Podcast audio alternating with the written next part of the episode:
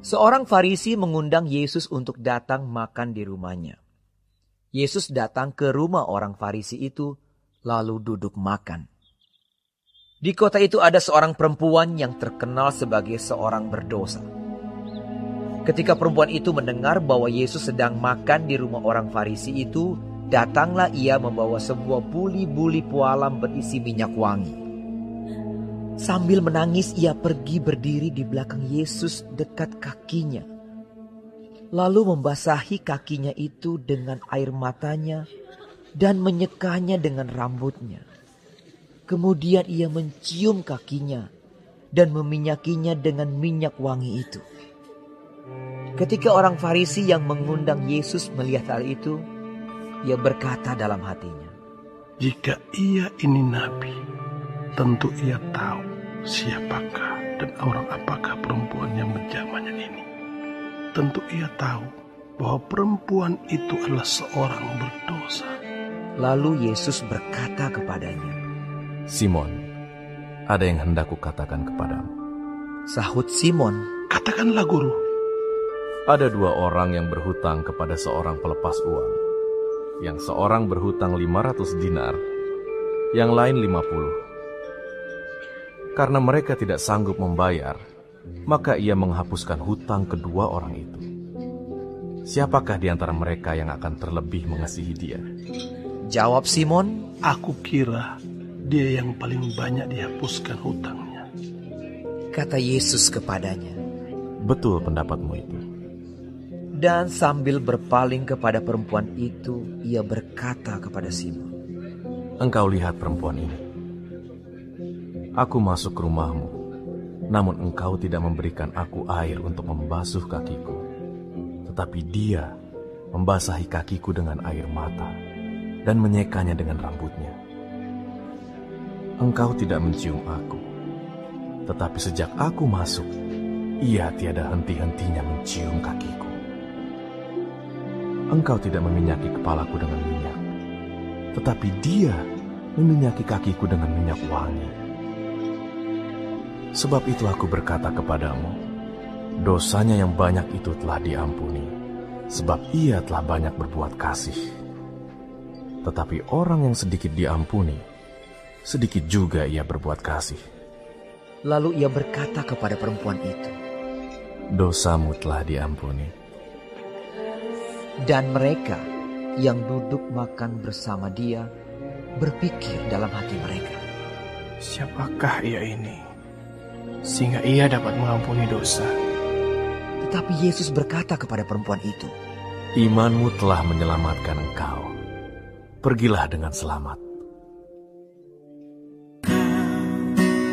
Ku kagumi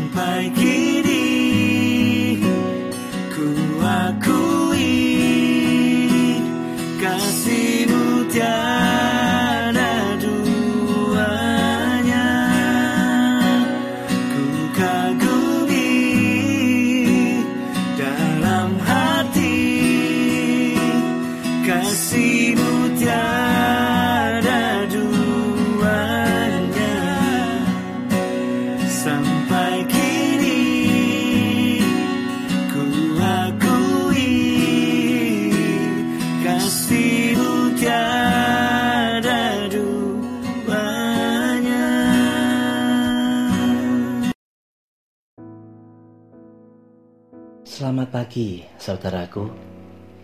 Bagaimana kabarmu hari ini? Kiranya kasih setia Tuhan yang selalu baru itu kita alami sepanjang hidup kita. Saudaraku, seorang penginjil India pernah menulis tentang kebakaran hutan di pegunungan Himalaya ia menyaksikan sendiri ketika sedang melakukan perjalanan. Saat banyak orang berusaha memadamkan api, ada sekelompok orang yang memandangi sebuah pohon yang dahan-dahannya mulai dijalari api. Seekor induk burung dengan panik terbang berputar-putar di atas pohon. Induk burung itu terlihat kebingungan, seakan-akan mencari pertolongan bagi anak-anaknya yang masih ada di dalam sarang. Ketika sarang mulai terbakar, induk burung itu tidak terbang menjauh. Sebaliknya, ia justru menukik ke bawah dan melindungi anak-anaknya. Dalam sekejap mata, hangus menjadi abu. Lalu penginjil itu berkata kepada orang-orang di sekitarnya, "Kita baru saja melihat hal yang luar biasa. Allah menciptakan burung yang memiliki kasih dan pengabdian yang begitu besar, sehingga rela memberikan nyawanya untuk melindungi anak-anaknya." Kasih seperti itulah yang membuatnya turun dari surga dan menjadi manusia. Kasih itu juga yang membuatnya rela mati demi kita semua. Saudaraku, kasih adalah pengorbanan. Dengan begitulah kasih itu terlihat. Kasih bukan hanya ungkapan, kata-kata, sehingga kedengaran manis di telinga. Kehadiran Kristus ke dunia ini adalah bukti kasih Allah, kasih Allah yang terbesar. Saudaraku, kasih Allah adalah kasih yang tiada duanya.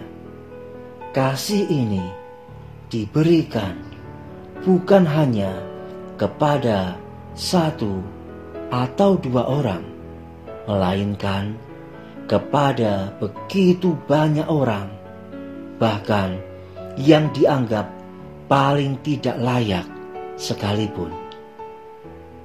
Firman Tuhan yang kita dengar hari ini mengingatkan kita tentang seorang wanita yang dikenal sebagai pendosa yang dianggap tidak layak oleh orang-orang Farisi untuk menjamah Tuhan Yesus.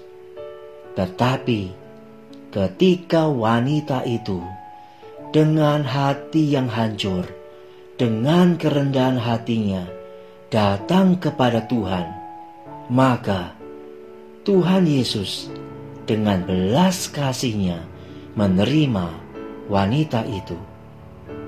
Sungguh, kasih Yesus adalah kasih yang lembut, kasih yang tulus, kasih yang memulihkan, kasih yang sempurna, kasih yang tiada duanya. Saudaraku, sudahkah engkau merasakan dan memiliki kasih Yesus yang seperti ini? Kalau belum, mari datanglah dengan rendah hati. Dia tidak akan menolakmu. Bagaimanapun masa lalumu, kasihnya sanggup memulihkanmu. Mari saudaraku, datanglah kepada Yesus dengan kesungguhan hati Katakanlah, Tuhan, aku percaya kasihmu sungguh tiada duanya. Isilah, penuhilah hatiku ini dengan kasihmu yang menerima diriku apa adanya. Kasih yang memulihkan hidupku. Terima kasih Tuhan. Amin.